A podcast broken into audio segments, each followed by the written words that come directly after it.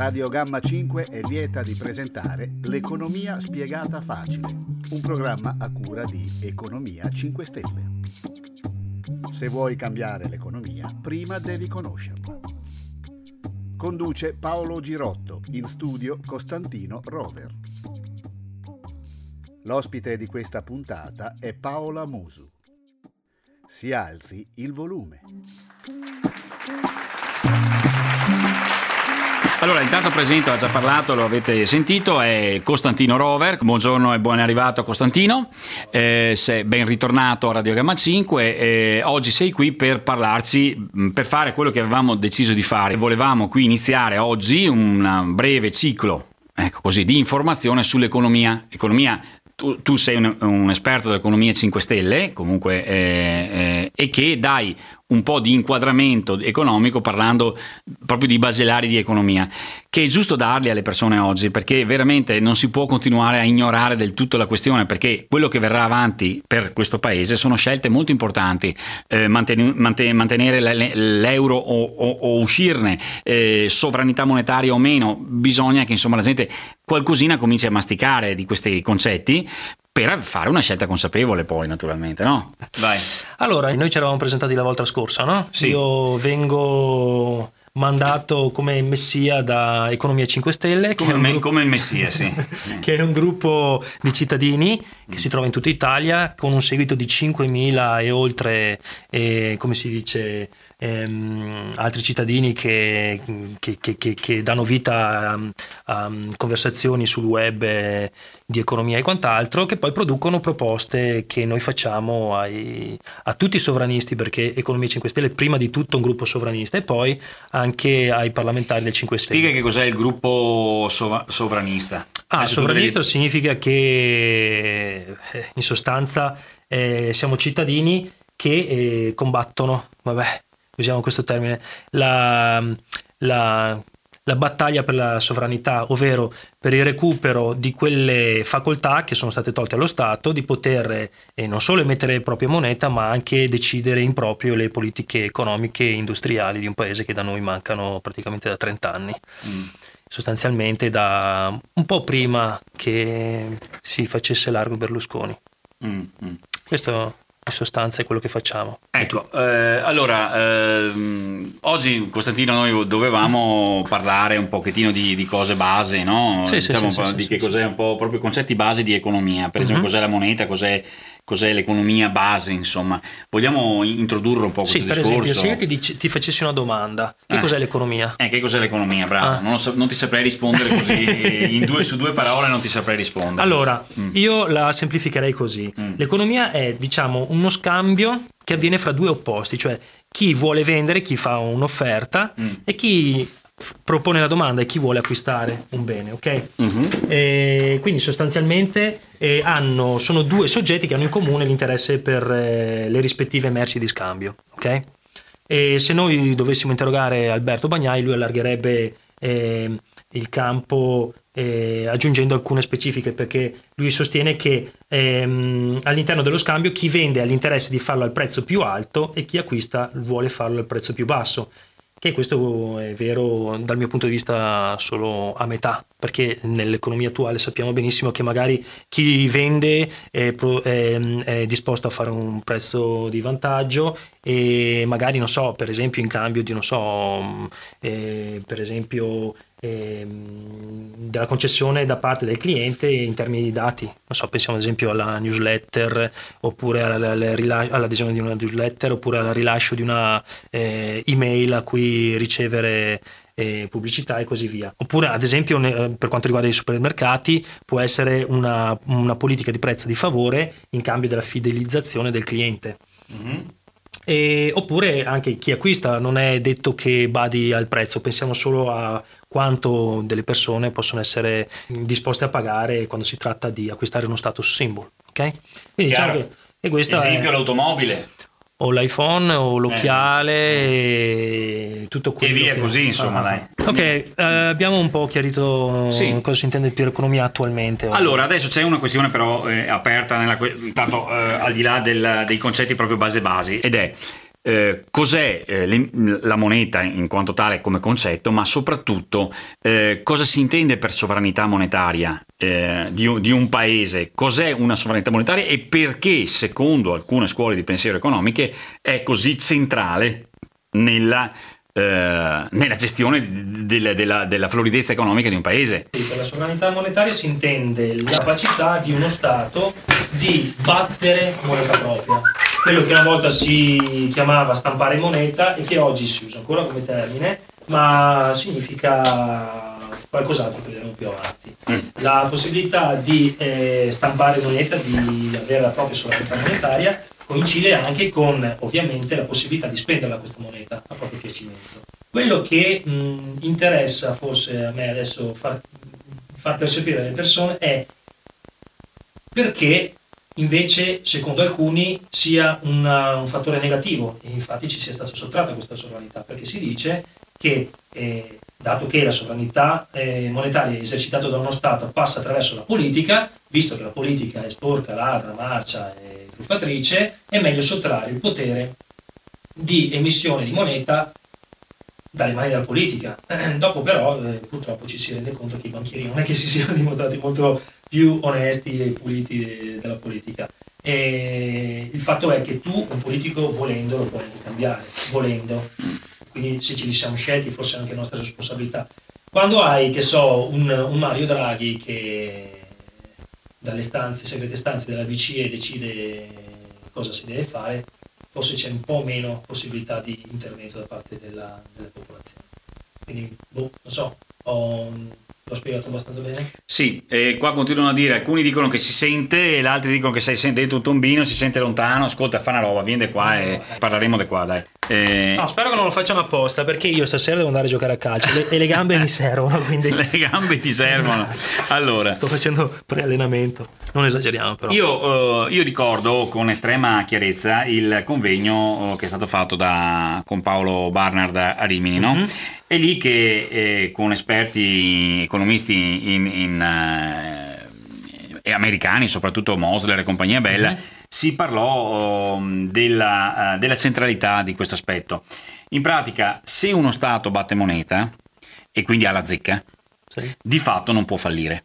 Questo è stato spiegato con estrema chiarezza. Non può fallire perché perché eh, è in grado, eh, eh, perlomeno non in assoluto, ma insomma, è in grado di eh, emettere eh, titoli di debito, moneta, stamparla, eccetera, a getto continuo praticamente. Chiaro che se c'è la società che nel frattempo collassa per altri motivi, va bene, il fallimento è nelle cose. Repubblica di Weimar, fine, fine dopo la prima, prima, guerra mondiale, si andava a, a, comprare i famosi biglietti di tram con la, con la carriola di, di marchi, no? Uh-huh. È, è evidente che in quelle situazioni tu puoi battere quanta moneta moneta vuoi, ma lo Stato è saltato. Però entro certi limiti la cosa è possibile. L'esempio classico è quello del Giappone che in questo momento ha, eh, viaggia a un, uh, un, debito sul PIL del circa 220%, 2,30, eh, 2,30 addirittura, e in questo momento cosa ha fatto? Cosa ha fatto il Giappone per uscire dopo Fukushima, per uscire dal disastro che ha? Ha eh, inondato il paese di liquidità, cioè ha stampato yen a manetta. Cosa ha portato questo? A un cazzo, cioè non a un cazzo, ha portato assolutamente al fatto che il paese ha avuto in mano, che la gente, scusa, che il giapponese, il cittadino ha avuto in mano liquidità e ha ha fatto riprendere i consumi uh-huh. interni intanto naturalmente. Ha pagato le infrastrutture che sono servite per eh, sanare ovviamente entro i limiti mm. il danno. Eh, eh.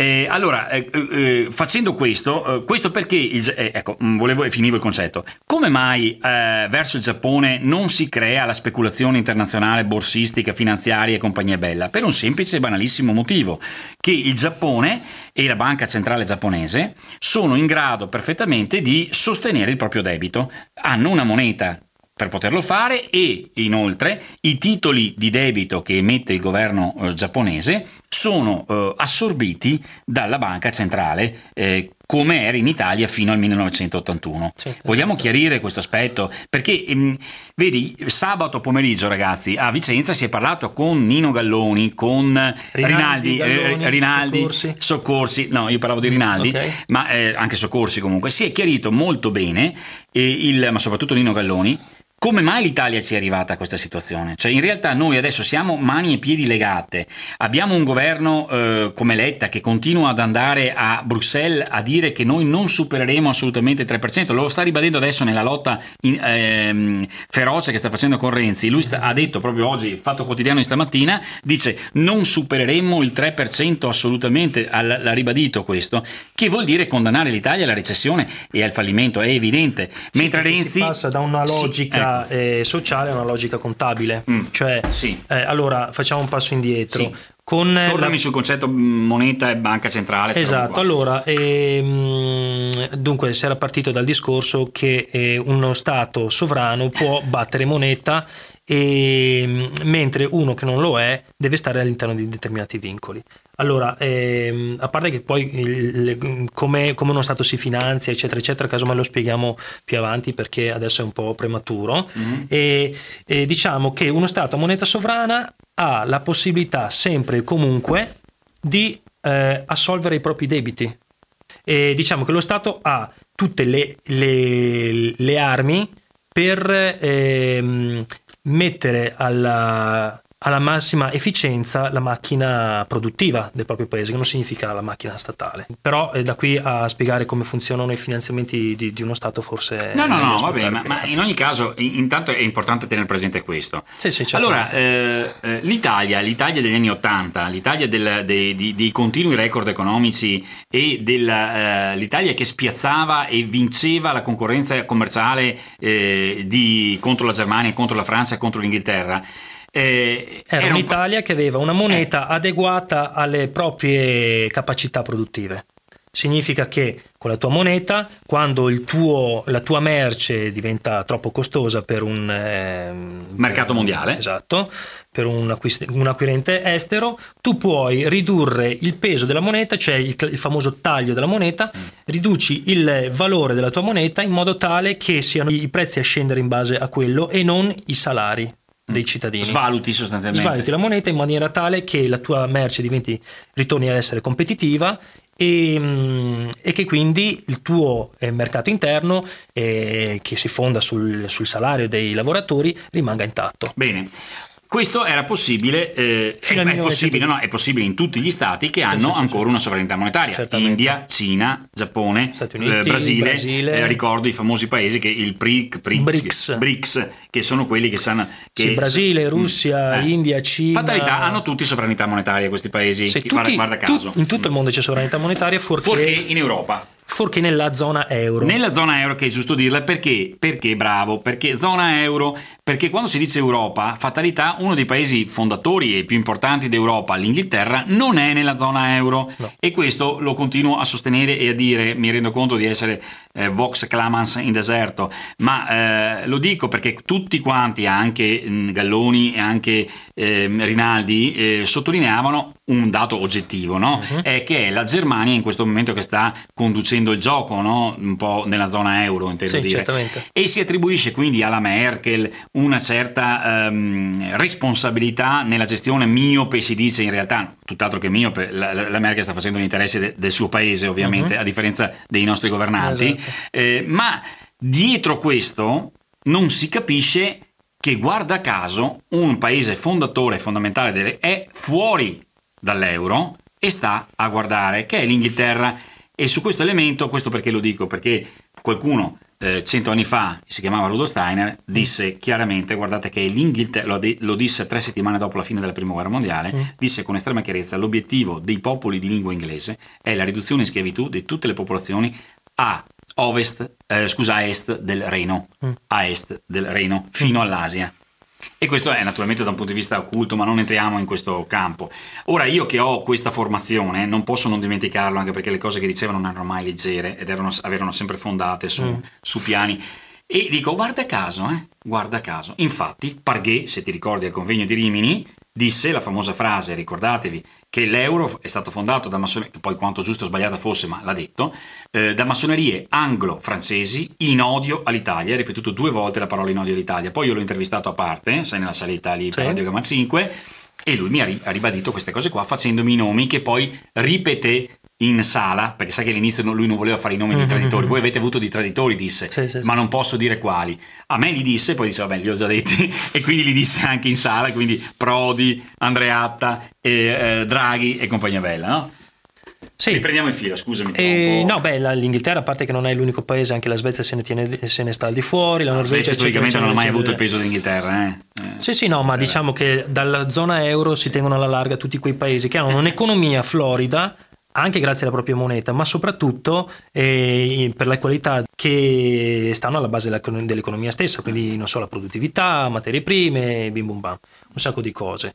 E, mh, L'Italia, come accennavi tu prima, decide di aderire al progetto europeo, beh, molto presto, ma diciamo che i primi segnali mh, veri e propri li dà nel 1981, quando Andreatta, Ecco. ministro dell'economia, Beniamino, ministro del tesoro, scusa, e sancisce... l'industria era, mi pareva fosse, ma comunque non Eh, importa. Allora, funzionava così Sì, non sostanzialmente. importa, dai. e una volta la Banca d'Italia Sì. e il Ministero del Tesoro Mm. erano, si diceva, sposati. Sì. Cioè eh, la Banca d'Italia mh, diramava per esempio i dati sulla disoccupazione, eccetera, eccetera, eccetera, che venivano recepiti dal Ministero, il quale poi diceva, dava eh, il là alle, alle politiche di programmazione di- economica. E bla bla bla diceva, bla. e diceva "Oh, per quest'anno ci vogliono per esempio 8 soldi, 8 Esatto. miliardi di lire. E allora cosa faceva? La Banca d'Italia provvedeva Fallo proprio a, passo per passo. a quel punto la Banca d'Italia recepiva la richiesta del Ministero eh. e, produceva, sostanzialmente stampava. Stampava Non cosa? spieghiamo come funzionava. eh? Stampava? Beh, eh, stampava, Lire? possiamo dire Moneta? Sì, sì, sì, che batteva moneta.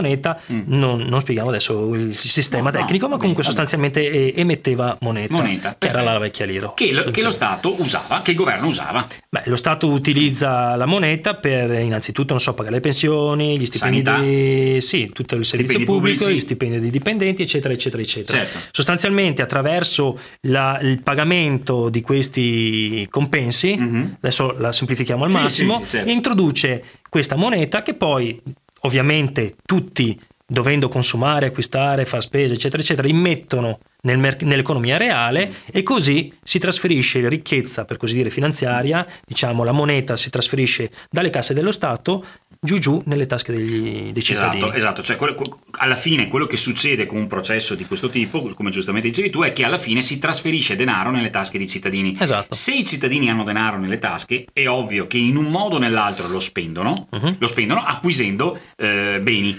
Alimentando sostanzialmente l'economia. l'economia. Perché ovviamente dove Sì, c'è domanda, eh. dove c'è eh, richiesta di beni, ci sarà anche la soddisfazione di questa ci sarà produzione, ci sarà assunzione di posti di lavoro, esattamente il contrario di quello che avviene oggi. Perché? Perché oggi invece lo Stato, che non ha più moneta, non ha più il controllo della propria moneta, Sì, sempre eh, torniamo al 1981, sostanzialmente Ciampi e, e Andreatta, non solo loro, ma Ciampi era presidente Banca Italia in quel Esatto. momento e, e poi diventò presidente della Repubblica, ricordiamolo. Decidono, cioè operano il divorzio, il cosiddetto divorzio tra Banca d'Italia e, ehm, e Ministero del Tesoro. Quindi sostanzialmente lo Stato, la politica si priva della libertà, della possibilità di eh, demandare alla Banca d'Italia la stampa, l'emissione di moneta e che si sostanzialmente si trasferisce dalla, diciamo così, dalla facoltà del- di un ente pubblico a quella di un ente privato. Di conseguenza, questa volta non è più lo Stato che decide quanto costerà quella moneta, a quali tassi emetterla, eccetera, eccetera, ma è il privato che ovviamente fa i propri interessi ed aumenta esponenzialmente gli interessi che richiede per emettere moneta. Certo. Non a caso, fino al 1981 abbiamo un debito mh, che va, eh, lo ricordo agli ascoltatori, va commisurato in rapporto al PIL, in percentuale al Fermati, PIL. fermati un minuto, un minuto. Chiarisci un attimo, c'era un messaggio che era venuto su questo. Cos'è Mm-hmm. il debito? Ah, cos'è il debito? Il debito Fermiamo, è... parentesi. Sì, sì, sì, sì. Allora, Perché- e dopo andiamo avanti Il debito, il cosiddetto debito pubblico, la semplifico al Sì, massimo. sì, eh beh, certo. Ehm, si verifica proprio in questi casi, cioè quando lo Stato emette titoli di Stato al fine di stampare moneta, quindi produce eh, a livello di bilancio, per così dire, un, eh, un fattore negativo, non so, stampo 100 euro, io metto a bilancio meno 100 che trasferisco alla, alla- alla cittadinanza che al proprio bilancio le famiglie al proprio bilancio metteranno più 100, metteranno più 100 eh, ok ovvio. quindi se vogliamo semplificarlo al massimo eh, ma poi volendo col tempo mm. specificheremo meglio eh, il debito pubblico non è altro che un trasferimento di ricchezza dallo Stato ai cittadini esatto e quindi non è poi una cosa così negativa. No, del resto... Eh, con certi limiti. Insomma. Beh, chiaramente. Beh, a parte che abbiamo ricordato che il Giappone ha il debito eh, che sì, supera il doppio sì. del nostro. Sì. E poi citeremo anche la Germania che ha un debito che è quasi pari al nostro, ma non viene conteggiato. Eh, dovrei spiegarlo. Lo spiegheremo casomai un'altra volta. Allora, il debito hai spiegato che è questo, è un, eh, in pratica si, emette, si emettono titoli di Stato, quindi si, si, batte moneta sostanzialmente, è chiaro che nel bilancio dello Stato questo va messo come uscita, quindi viene messo meno, esatto. okay?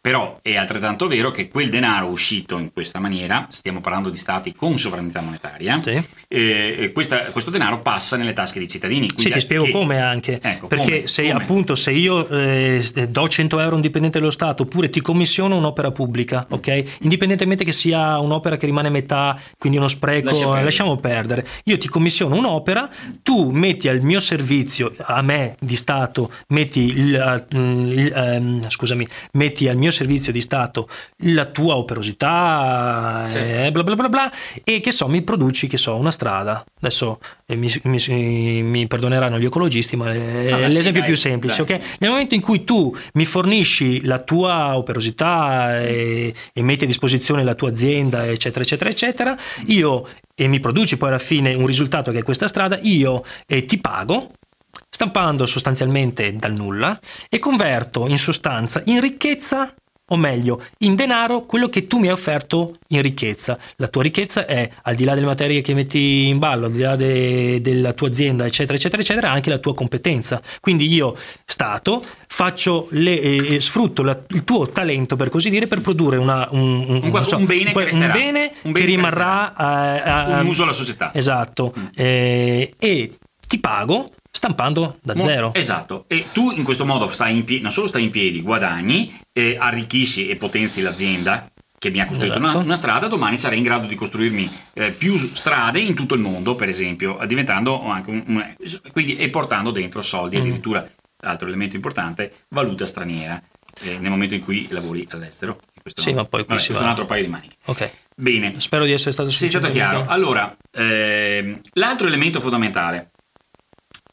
Il debito, eh, cos'è accaduto? Fino, come tu avevi appena ricordato, fino Mm. all'81 il debito eh, pubblico italiano era circa un 60% neanche. 58% Ecco, sul, sul PIL, PIL. sul PIL, cioè il 60% del valore del PIL prodotto in un anno. Sappiamo che cos'è il PIL? Cos'è il PIL? Dai, Il PIL è Prodotto l'acro- interno lordo. l'acronimo di Sì. prodotto interno lordo. uno dei motivi per Eh, cui fu assassinato Kennedy, quando disse che forse non era propriamente un valore da... Sì, eh, è un corretto. valore Eh, vabbè. numerico che eh, conteggia, Cosa? detto la Veneta, eh, è il giro d'eskei sostanzialmente. Cioè, Nel momento, per esempio, se io ho 10 euro in tasca, compro da te questa, questa cuffia, ti do 10 euro e faccio salire il PIL di 10 euro. Però il giorno dopo tu vieni da me e devi comprare, che ne so, un paio di scarpe, mi ridai 10 euro, ok? Io ti do le scarpe, il PIL è raddoppiato perché è aumentato di altri 10 euro, ma di fatto sempre- è sempre la stessa banconota che va avanti e indietro. Cioè il PIL è un misuratore del, eh, economico che quantifica con relativa precisione eh, lo scambio eh, di merci e, e servizi e tutto il resto e quindi sostanzialmente misura l'andamento dell'economia. Il debito viene considerato in rapporto al PIL perché tu puoi avere un debito elevatissimo però una- un'economia che tira da Dio, matti, ok? Esattamente come era anche Negli anni situazione negli 80. anni 80-90. per cui il problema non sussiste. Mhm. E dall'81 in poi, ma proprio se tu va- ti vai a vedere i grafici dai, dai- dai mesi immediatamente successivi, Certo. il debito impe- si impenna. Si impenna e nel giro di soli 20 anni, 18 anni, eh, raddoppia. Eh, eh, oltre che raddoppiato. Sì, ma sì, siamo andati al eravamo 120. già ai primi, ai primi del 2000 eravamo Sì, già al doppio. eh, mi pare di aver già detto questo dato. Se tu consideri che attualmente in media, cioè dal divorzio tra Banca d'Italia e Tesoro, paghiamo mediamente un interesse del 5% sul- sui prestiti, Anziché- perché adesso la moneta non la, bottia- non la battiamo più. l'1% come era prima. Sì, anche meno. Anche Adesso non potendo più stampare moneta, dobbiamo prenderla in prestito, Sì. la prendiamo mediamente al 5%, di conseguenza ogni 20 anni il debito Decupli, eh, raddoppia, raddoppia. raddoppia, Quindi anche questo è un aspetto interessante. Eh, siccome io ricorderò con estrema chiarezza, lo ricorderò sempre, che uno dei motivi per cui si addossò, oh, si disse che il cinghialone Bettino Craxi mm. era un corrotto, si portava anche a testimonianza del fatto che lui quando salì al, come Presidente del Consiglio attorno all'84-85, mm. eh, quel, mh, mm, era, mh, mm, si notò che nel giro di tre anni, praticamente, insomma neanche, eh, il debito pubblico era schizzato. Allora, uh-huh. questo non era la conseguenza che Bettino Craxi era Presidente del Consiglio, era la conseguenza che dall'81 l'Italia si aveva più. sganciato questo meccanismo e stava esatto. pagando, come tu hai ricordato giustamente, il 5, il 6, il 7% anziché lo 0,75% di interessi sul debito, esatto. perché si era, vendeva i titoli di Stato non più Uh, non li comprava più la Banca Italia, ma li compravano gli speculatori stranieri, i quali dicevano: Io sì ti compro il tuo debito, uh-huh. tu me lo paghi, cazzo, cioè mi devi far guadagnare parecchio perché io compri i, i, i tuoi titoli di debito. Cioè, in pratica, qualcuno, è quello che Maurizio Blondet sostiene, sosteneva ancora nel suo libro nel 93, nel famoso libro eh, in cui denunciava l'accordo sullo yacht Britannia, no? Uh-huh fu il primo a dire sì. la verità, eh? che disse questo, poi fu ripreso da tanti altri giornalisti, ma il primo che, lo, che denunciò questa cosa, che ebbe l'informazione, fu lui e disse nello Yacht Britannia i traditori di questo paese, ripeto, Beniamino Andreatta, Ciampi, Romano Prodi, Draghi, Mario Draghi, Mario Draghi, c'era anche Mario Draghi, certo che in quel momento era un alto funzionario del Ministero del Tesoro, e se ti ricordi cosa ci ha detto Galloni sabato? Eh, Galloni sabato adesso, noi eravamo, riferendosi lui naturalmente che era un alto funzionario anche lui in quel mm. momento del Ministero del Tesoro, Mario Draghi, suo collega, eccetera, eccetera. Mario Draghi era una persona intelligentissima, era una persona molto capace. E il problema è che quando ci fu il, eh, eh, il, momento di scegliere da che parte stare, scelse la parte sbagliata. No, no, scelse la parte giusta. Sì, per lui. cioè, la parte Ma giusta a cena, lui. se non sbaglio, no? Ah, forse a cena, sì. Eh, forse dovreste, venire, dovreste, venire, alle cene che si alle fanno cene, le cene, le cene, dopo le cose è bello perché lì ci si apre no, davanti alla bottiglia di vino. esatto. E, e, a Rabosello, ha, Rabosello, ha fatto a mietuto vittime. Ed è stato bellissimo, no? Perché mm. questa cosa qua interessantissimo. Cioè, eh, voglio dirti, lì ci fu veramente la, la, la riunione che la regina Elisabetta venne con lo yacht Britannia ufficialmente per andare ai funerali di un magistrato assassinato, ricordo il grande grandissimo eroe Falcone, d'accordo? Che eh, uno già lo capisce da sé come fa la regina d'Inghilterra ad andare al funerale di un magistrato per quanto eroico italiano, che senso ha? No? Ufficialmente lei era venuta con questa motivazione. E, realtà... che ha, e, che senso ha che Napolitano abbia nel proprio studio la, la foto del... Il... Di Falcone Borsellino? No, di, della regina Elisabetta. No, eh, beh, sai, lui è un, eh, fa, fa, parte della massoneria di rito scozzese, voglio anche vedere. Ma insomma, a prescindere da questo, prescindere da questo, il, torniamo al, alla questione. Lì fece i nomi, fece i nomi dei traditori. Il, in quel momento un'intera classe dirigente, che su questo volevo sost- eh, sottolineare, un'intera classe dirigente, parliamo dall'80, 82, 83, gli anni cruciali, fino all'85, uh-huh. eh, molto preparata e molto capace, parliamo intera classe dirigente eh, amministrativa pubblica, di Ministero del Tesoro, del Ministero dell'Economia e compagnia bella, eh, capì, capì che eh, per continuare a far carriera e aumentare il proprio, non si doveva più servire il proprio paese sostanzialmente, ma eh, adeguarsi agli ordini stranieri. Questo è stato il, il crinale, il momento eh, Galloni ha deciso di difendere per la sua formazione cattolica il fratello missionario e il fratello nella DC, onorevole Galloni, compagnia bella, eh, decise di stare dalla parte dei, cioè non, cioè di quelli che dicevano, eh sì, dello Stato, quelli che dicevano non possiamo fare questo ai cittadini italiani, insomma, che cavoli, no? E infatti, infatti, non, non infatti so che po- fine fece Gallone restò, so, restò Non so se posso dirlo, però sì. lo dico, chi se ne frega, perché tanto Gallone è a Roma, sì, dillo, sono, sono solo miei chi se ciava. Allora, no, mi ricordo una cena con Galloni e Rinaldi giù a Roma però, mm. che è stata, eh, che ha seguito una spedizione che Economia 5 Stelle ha fatto giù in, in Senato, perché cerchiamo anche entro i nostri limiti di fare formazione ai, agli eletti del 5 Stelle.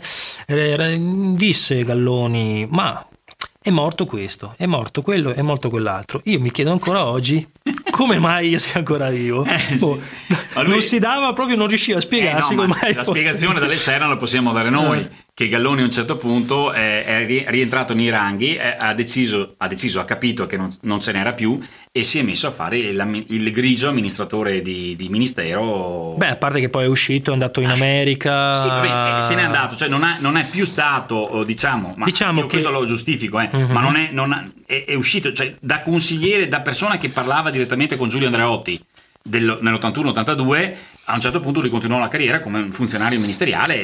Beh, comunque, se, se, volete si, sapere, per quello, se volete sapere com'è andata, eh, basta che andate su Google, anzi su YouTube meglio, a digitare Nino Galloni Rimini, dovrebbe già bastare come chiave di ricerca, e lui spiegherà la famosa telefonata di Cole, quando lui si rende ah, conto sì, che sì, Cole. Dilla cosa qua, dilla bene. Dilla allora, bene. sostanzialmente funziona così. Eh, riassumo al massimo Sì. senza, saltando i passaggi di, di Ciampi, Berlinguer eccetera ve lo andate a vedere su YouTube.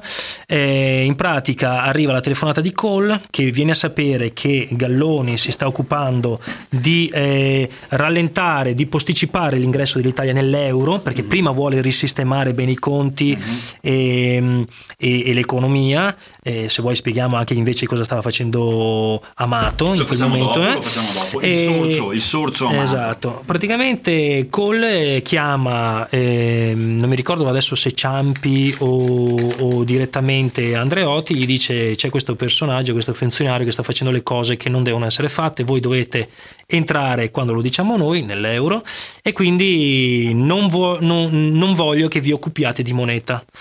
E ragione per cui appunto Galloni eh, prende atto che in Italia comanda la Germania, non comanda più nemmeno il, il grande, per certi versi, lo metto tra virgolette, almeno per quanto mi riguarda, Andreotti, diciamo il grosso Andreotti, e, mm, e quindi di- capisce che è inutile adoperarsi per una causa che è persa perché se hai tutto lo Stato contro, cosa doveva fare Galloni? Chiaro. Allora, noi adesso andiamo un attimo in pubblicità e poi continuiamo naturalmente con eh, Costantino il discorso che stiamo facendo e poi avremo anche un collegamento telefonico, vediamo un attimino. Allora, pubblicità e a risentirci fra qualche minuto. E adesso pubblicità.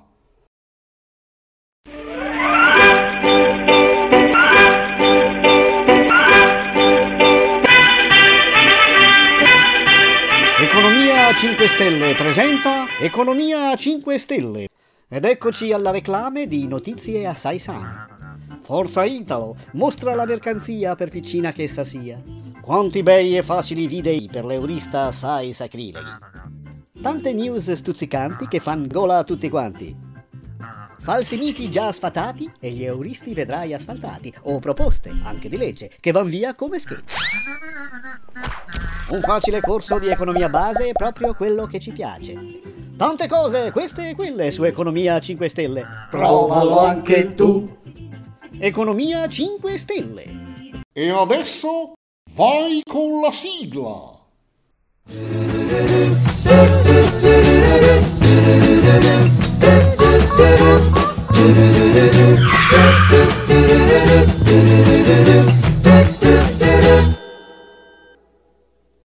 Eccoci qua, eccoci qua, torniamo in diretta adesso, vediamo se eh, con il nostro amico Costantino riusciamo a sentirci dagli altri microfoni. Prova a parlare Costantino. E chi me ca? È Si forte, forte però, devi proprio forte, eh? No, no, devo se. Urla, urla, che cazzo te ne frega, Ok, urla. Dai, mi sentite? Sì, dobbiamo io secondo aspettare? me ti, ti dovrebbero sentire. Allora, ehm, dunque, intanto eh, ehm, riprendi un attimo il discorso, Costantino, che stavi facendo Sì. eh, sulla moneta, no? Sì, allora adesso abbiamo fatto un po' di die- dietrologia, abbiamo alimentato un po' di complottismo che fa figo. cioè, No, no, guarda, no, no, no, lascia stare, che non è affatto bella- complo- sono tutti dati di fatto, non sono No, complottismi è questi stato un complotto però. Sì, ah, beh, questo sicuramente, questo sicuramente. No, poi fra l'altro devo dire che io mi sono avvicinato all'economia proprio grazie ai complottisti. Eh, Dopo eh, si tratta di andare un po' più a fondo perché sennò si alimenta una polemica che alimenta solo eh, a sua volta chiacchiere da bar. Allora, cosa facciamo? Riprendiamo il discorso Sì. dall'ABC? Sì, Ok, dai, allora se io ti dicessi, ti chiedessi con cosa si misurano le cose, per esempio, eh, intanto bisogna stabilire cosa vogliamo misurare delle cose, vogliamo misurare le dimensioni, eh, il peso, il loro valore. Non so, per esempio, se io beh, poi dovremmo considerare anche quando misuriamo il valore di una cosa, la quantità e la qualità delle cose, però adesso noi facciamo un discorso un po' così, molto elementare. Ehm, per esempio, se io ti chiedessi qual è l'unità di misura più adatta a misurare l'altezza di una sedia, tu cosa mi risponderesti? Cosa usi? ma un centimetro. Ah, bravo, vedi che sei preparatissimo. Eh, cosa vuoi fare? Eh, Non a caso invece- sono presidente di Radio Gamma 5, voglio dire. eh. Vabbè, allora se tu dovessi misurare l'area di, non so, di questo, di questo studio, useresti il...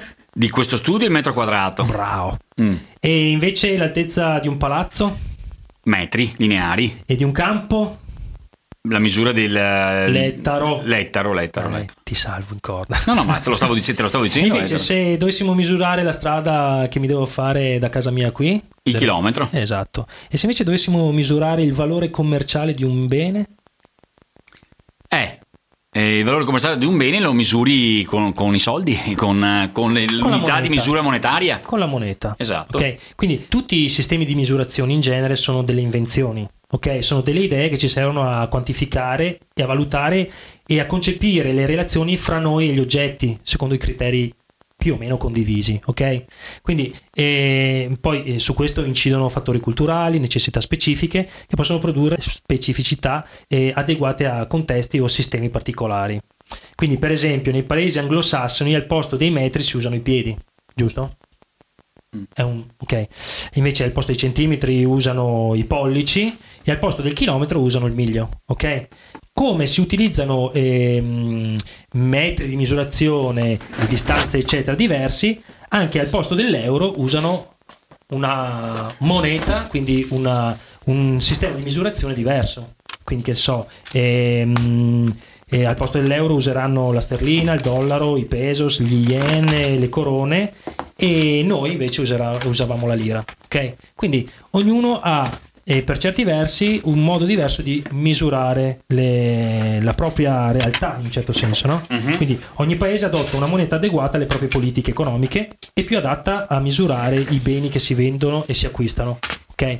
Questa è la funzione della moneta eh, sovrana sostanzialmente, cioè di una moneta specifica per ogni paese. Quindi eh, in pratica ognuno, ogni paese si è scelto un modo di misurare e valutare le cose decidendo di uniformarsi o meno agli standard internazionali.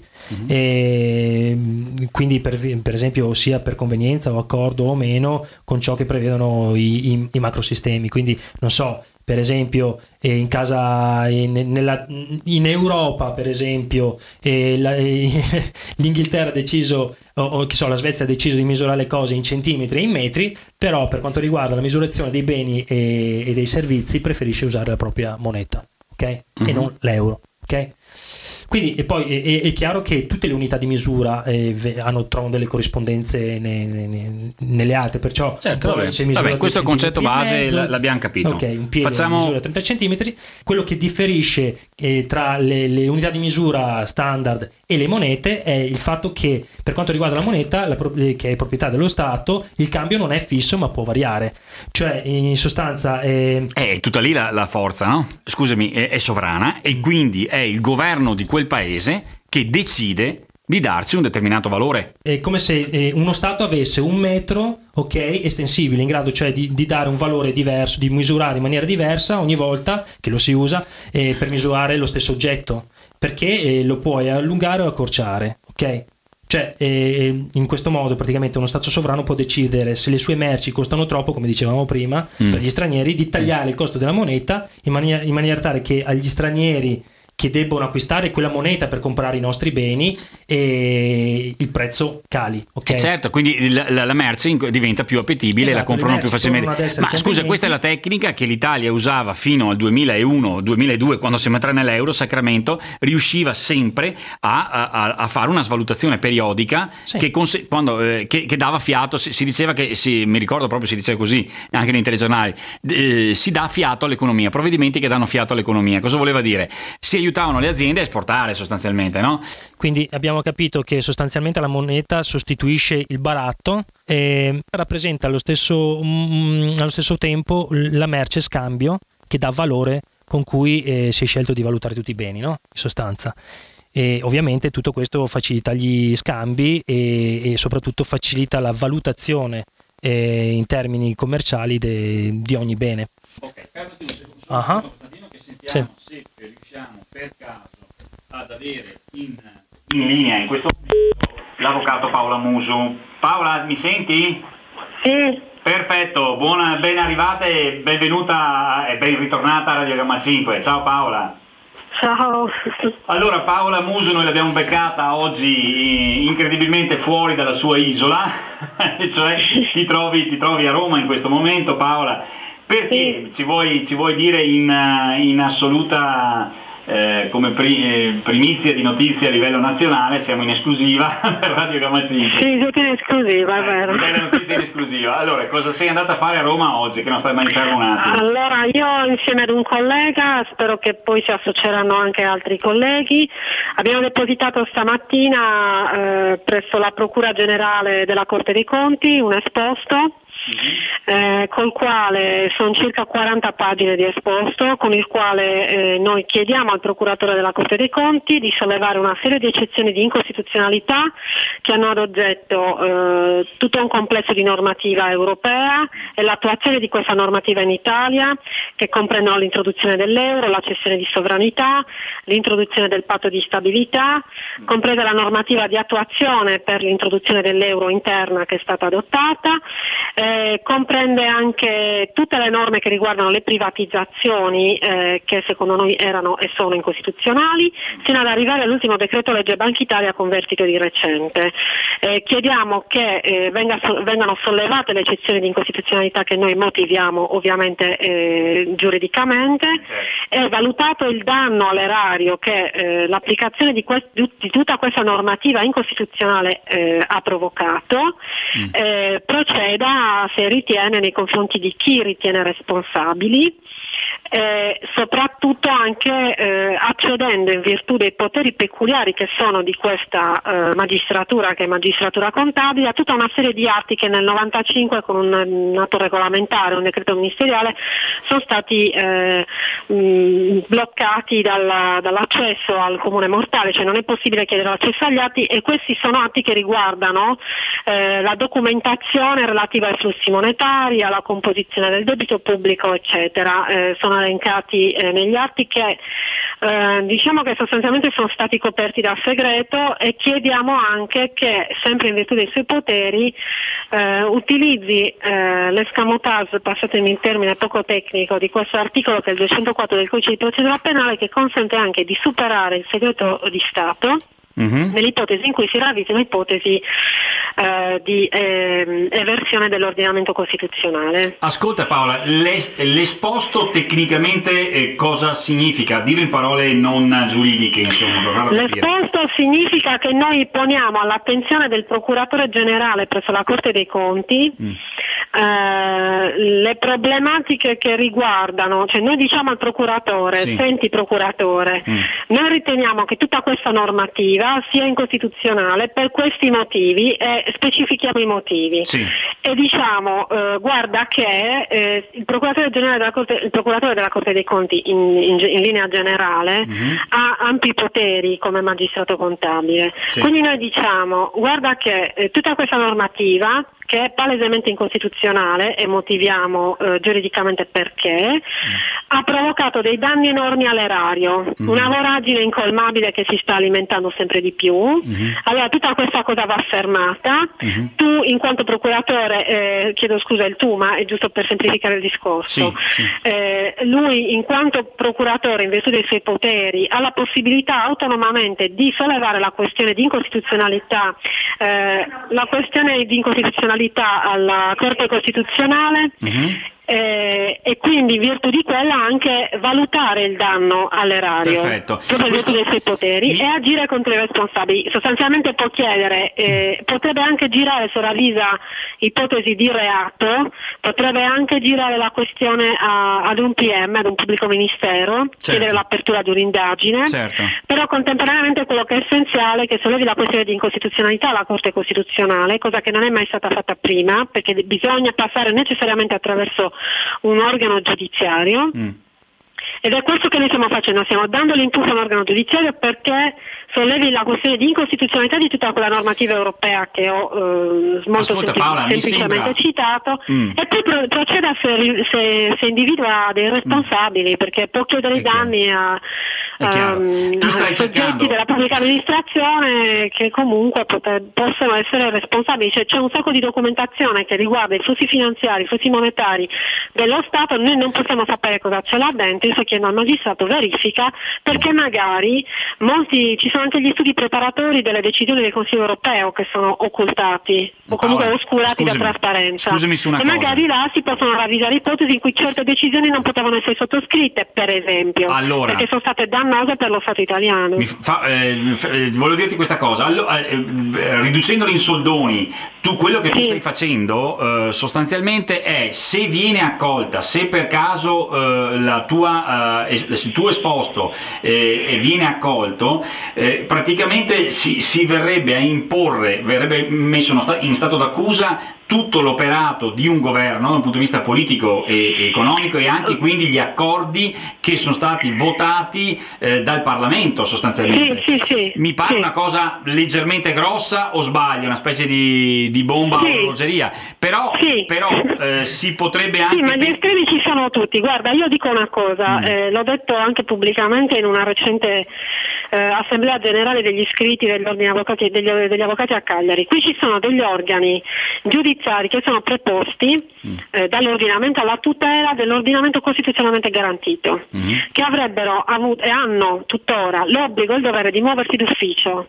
Non l'hanno fatto, non, lo- non l'hanno fatto e non lo fanno tuttora. Allora, noi abbiamo la possibilità di dargli l'impulso ed è quello che stiamo facendo. Certo. Se non si muoveranno nemmeno ora perché le- le- gli aspetti di incostituzionalità sono macroscopici, Sì. se non si muovono neanche ora, Mm. questo è un certo momento della storia, Mm. dovranno rispondere di condotta omissiva. Chiaro. Chiaro, quindi è una cosa abbastanza grave questa, naturalmente. Sì, Certo, conoscendo è, qual è l'andazzo. Un atto dovuto, guarda, Sì. noi stiamo facendo una difesa del diritto Certo. con il diritto. E della democra- e anche della difesa del democrazia, in fondo, del- della, della costitu- eh, della Costituzione democratica di questo Stato, tutto sommato, alla Sì. fine, no? Perché. Noi eh, stiamo usando, ripeto, il diritto in difesa del diritto. Assolutamente sì. Paola, ascolta, allora intanto eh, tutto il nostro, il mio sicuramente ehm, vicinanza, veramente chissà che questa cosa possa in qualche modo smuovere eh, qualcosina e che possa per via giudiziaria, se non altro, come spesso accade in. Italia, no? i cambiamenti avvengono non tanto per via politica e amministrativa quanto per via giudiziaria, si possa arrivare a dei cambiamenti, speriamolo naturalmente, perché in questo momento sei d'accordo che questo paese ha assoluto bisogno di un cambiamento radicale di rotta? Assolutamente sì, io ti ripeto quello che eh, ho detto e ripeto in questa recentissima assemblea generale degli iscritti all'ordine di Cagliari, io e te, noi siamo avvocati, abbiamo giurato, io eh, onorerò quel giuramento fino alla fine. Mm, Ed è la cosa più giusta. Paola, noi eh, intanto ovviamente ti ringraziamo di questa notizia veramente che ci hai dato in anteprima e che abbiamo dato ai nostri ascoltatori. Paola ha presentato Paola Musi, l'avvocato Paola Musi, insieme a un collega che eh, puoi dire il nome eventualmente del collega? Eh, sì, si chiama Alessandro D'Alteri è di Napoli. Ecco, eh, quindi eh, con Alessandro Daltelli di Napoli che hanno presentato un Sì, ci esposto. siamo proprio incontrati qua, guarda, stamattina lui è venuto su da giù e io pure. Certo, certo, quindi vabbè, insomma, due, due avvocati che indubbiamente combattivi e coraggiosi che hanno presentato questo esposto. Speriamo che eh, qualcuno incominci eh, alla Corte dei Conti a vedere le osservazioni che voi avete posto, naturalmente, perché questo va nell'interesse di tutti, Paola. E- Sì, e poi assolutamente sì. ricordo che tu hai scritto, ci hai mandato in PDF una riflessioni sulla moneta di 78 pagine che tra l'altro io ho fumato sabato, qui con me c'è Mm-hmm. Costantino Rover che ti saluta. Ciao, com'è? Grazie. Ecco, e ti- e abbiamo, abbiamo venduto una quarantottina, quasi 50 copie e eh, le continueremo a vendere con la radio naturalmente perché qui ci sono i tuoi punti fondamentali, le tue idee fondamentali sulla, eh, su quali soluzioni economiche e politiche si possono dare al Paese, giusto? Sì. Ah, Paola, allora io tanto ti ringrazio della gentilezza. eh, ci- eh, salutami Costantino, ciao. Ascolta, ascoltami Paola, Sì. mi dice un ascoltatore Marco, se poi faccio parlare Costantino che ti vuole dire un'altra cosa, mi dice Sì. come possiamo aiutarti Paola? La gente come Allora può sì, io, io metterò comunque in rete questo esposto. Sì? Eh, adesso appena torno da qui, ho dato un paio di giorni di Sì, tempo. eh, certo. Eh, cercherò di metterlo in rete, poi magari lo girerò anche a te in modo che tu poi lo Sì. possa divulgare. Ovvio, ovvio. Eh, sa- so che ci sono già degli avvocati che non sono potuti essere qui mh, per, per motivi contingenti, perché sennò sarebbero stati qui a firmare con me e Certo. si sarebbero associati anche loro Sì. e che lo spediranno comunque successivamente, ci sarà sarà anche in rete un numero di protocollo, quindi si può chiedere di associarsi eh, al numero di protocollo che, abbiamo, che ha il, l'esposto che abbiamo depositato stamattina. Bene, e allora eh, tu magari ci prepari due righe in modo che io le posso proprio uh, dare così in modo che ogni cittadino lo possa fare, giusto? Sì, sì, sì, perfetto, sì, sì. Perfetto. va benissimo. Ascoltami, pa- eh, c'è Costantino che vuole dirti due cose, aspetta un attimo. Sì. Ciao, mi senti? Ciao, parla un po' più forte perché non ti sento. Eh, me lo dicono tutti. Com'è? Ciao, posto? No, mi senti? Non sento però, eh. Eh, vabbè, niente. Eh. Allora faccio il giro di là di un'altra volta. Aspetta, aspetta che ti, viene, ti, ti, dice una cosa dall'altro microfono. Aspetta un attimo, Paolo. Sì. Un secondo. Ecco. Ciao, come va? Ciao, bene. Eh, sento a distanza da, da, da, dalle cuffie. No, niente, è un po' che non ci sentiamo, volevo sapere se era tutto a posto. Cosa? Era un po' che non ci sentivamo, non ci sentivamo, adesso ho capito il perché. Sì. oh, poi ricordi che dobbiamo fare quella cosa sul testo unico bancario, te la ricordi? Sì, sì, sì, sì. Quindi via uno sotto mano. No, ma in, quella, in quell'esposto si chiede anche eh, la dichiarazione di incostituzionalità di tutte le modifiche del testo unico bancario del 36 mm-hmm. che sono intervenute a partire dagli anni 90 sostanzialmente. Eh vabbè, poi se la spieghi in maniera potabile, casomai facciamo un documento da mettere anche su sì, Economia 5 Stelle. Un attimo, fammi riprendere da sta fatica perché sto 40 pagine di roba. Ciao.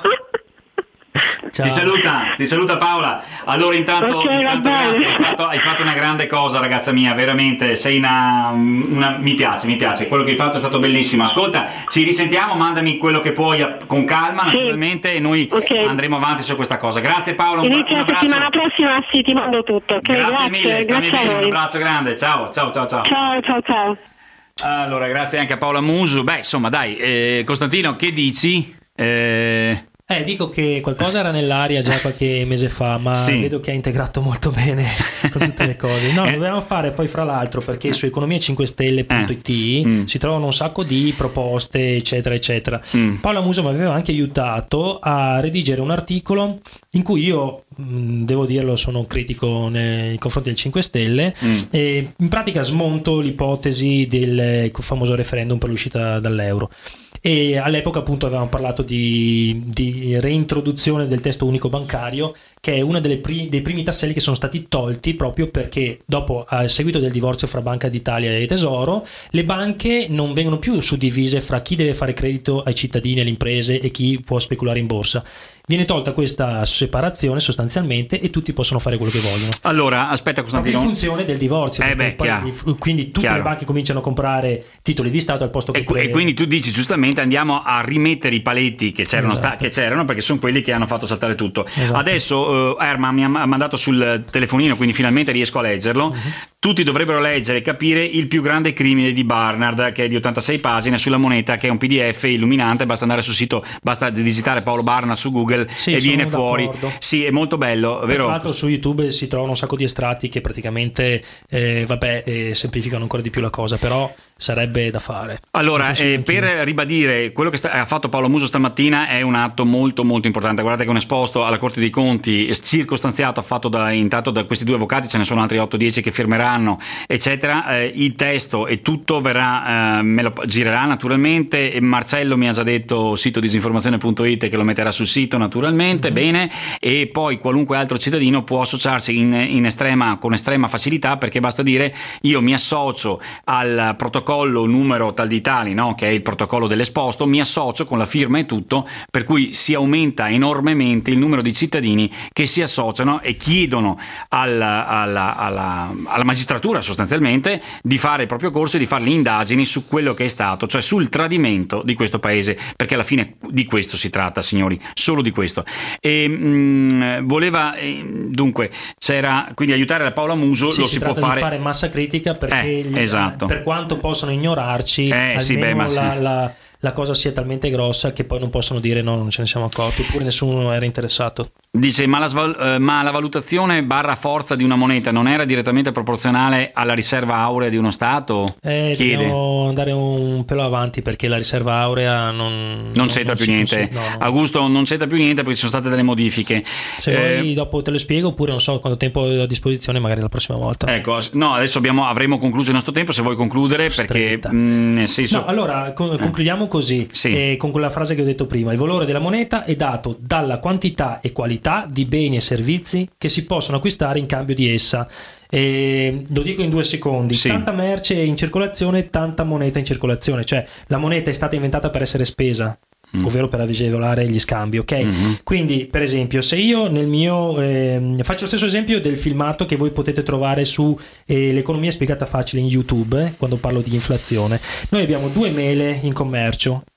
Due mele in commercio e in giro in circolazione ci sono 10 euro. Significa che queste mele costeranno ci- 10 euro. Ok? Mm, Se io immetto moneta senza aumentare la produzione, quindi senza aggiungere mele, queste mele dovranno assorbire la moneta in circolazione, quindi da 10 euro passeranno a 20. Ok?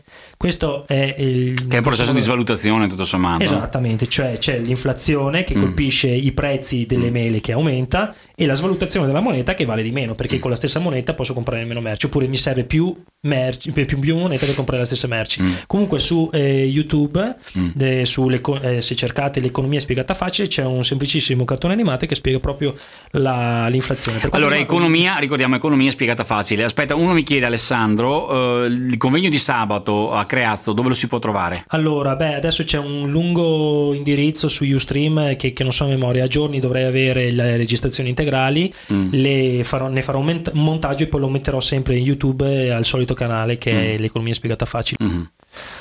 Altre domande? Ma no, ma, eh, era, era questo essenzialmente. Ok, eh, intanto ascoltami Costantino, eh, intanto ti ringraziamo ovviamente di essere venuto da noi. Grazie Giovedì prossimo, se tu eh, ci puoi essere, ehm, andiamo avanti. Sì, Cioè, facciamo... di No, ma vedrai che- attrezzo acustico. No, no, ma vedrai, vedrai che risolviamo la cosa. Un po' avevi la voce bassa tu, un po' c'erano dei problemi che adesso, Eh, adesso pare che siano stati risolti. Comunque, la prossima settimana ci facciamo un'altra oretta di, Sì, eh, di discussioni, di, di- Ah. di approfondimenti.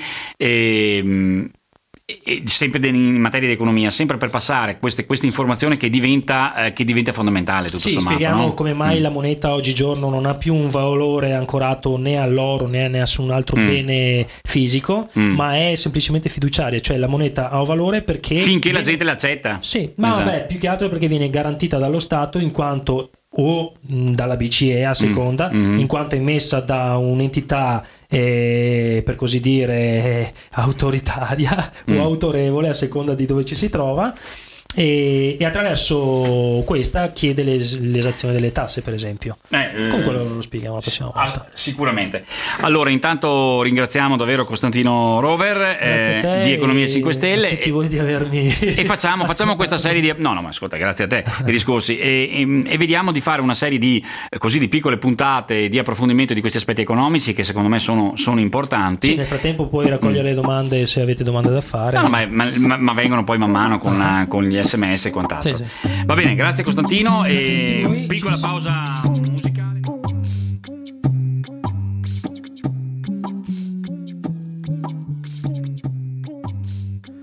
Avete ascoltato L'economia spiegata facile, un programma di Radio Gamma 5 94 MHz Veneto a cura di Economia 5 Stelle e condotto da Paolo Girotto. Ogni giovedì dalle 12.15 alle 13.30. In studio Costantino Rover. Puoi trovare tutte le informazioni, le news, i filmati e moltissime altre risorse su economia5stelle.it oppure su YouTube sul canale dal titolo L'economia spiegata facile. L'appuntamento alla prossima puntata. Thank you.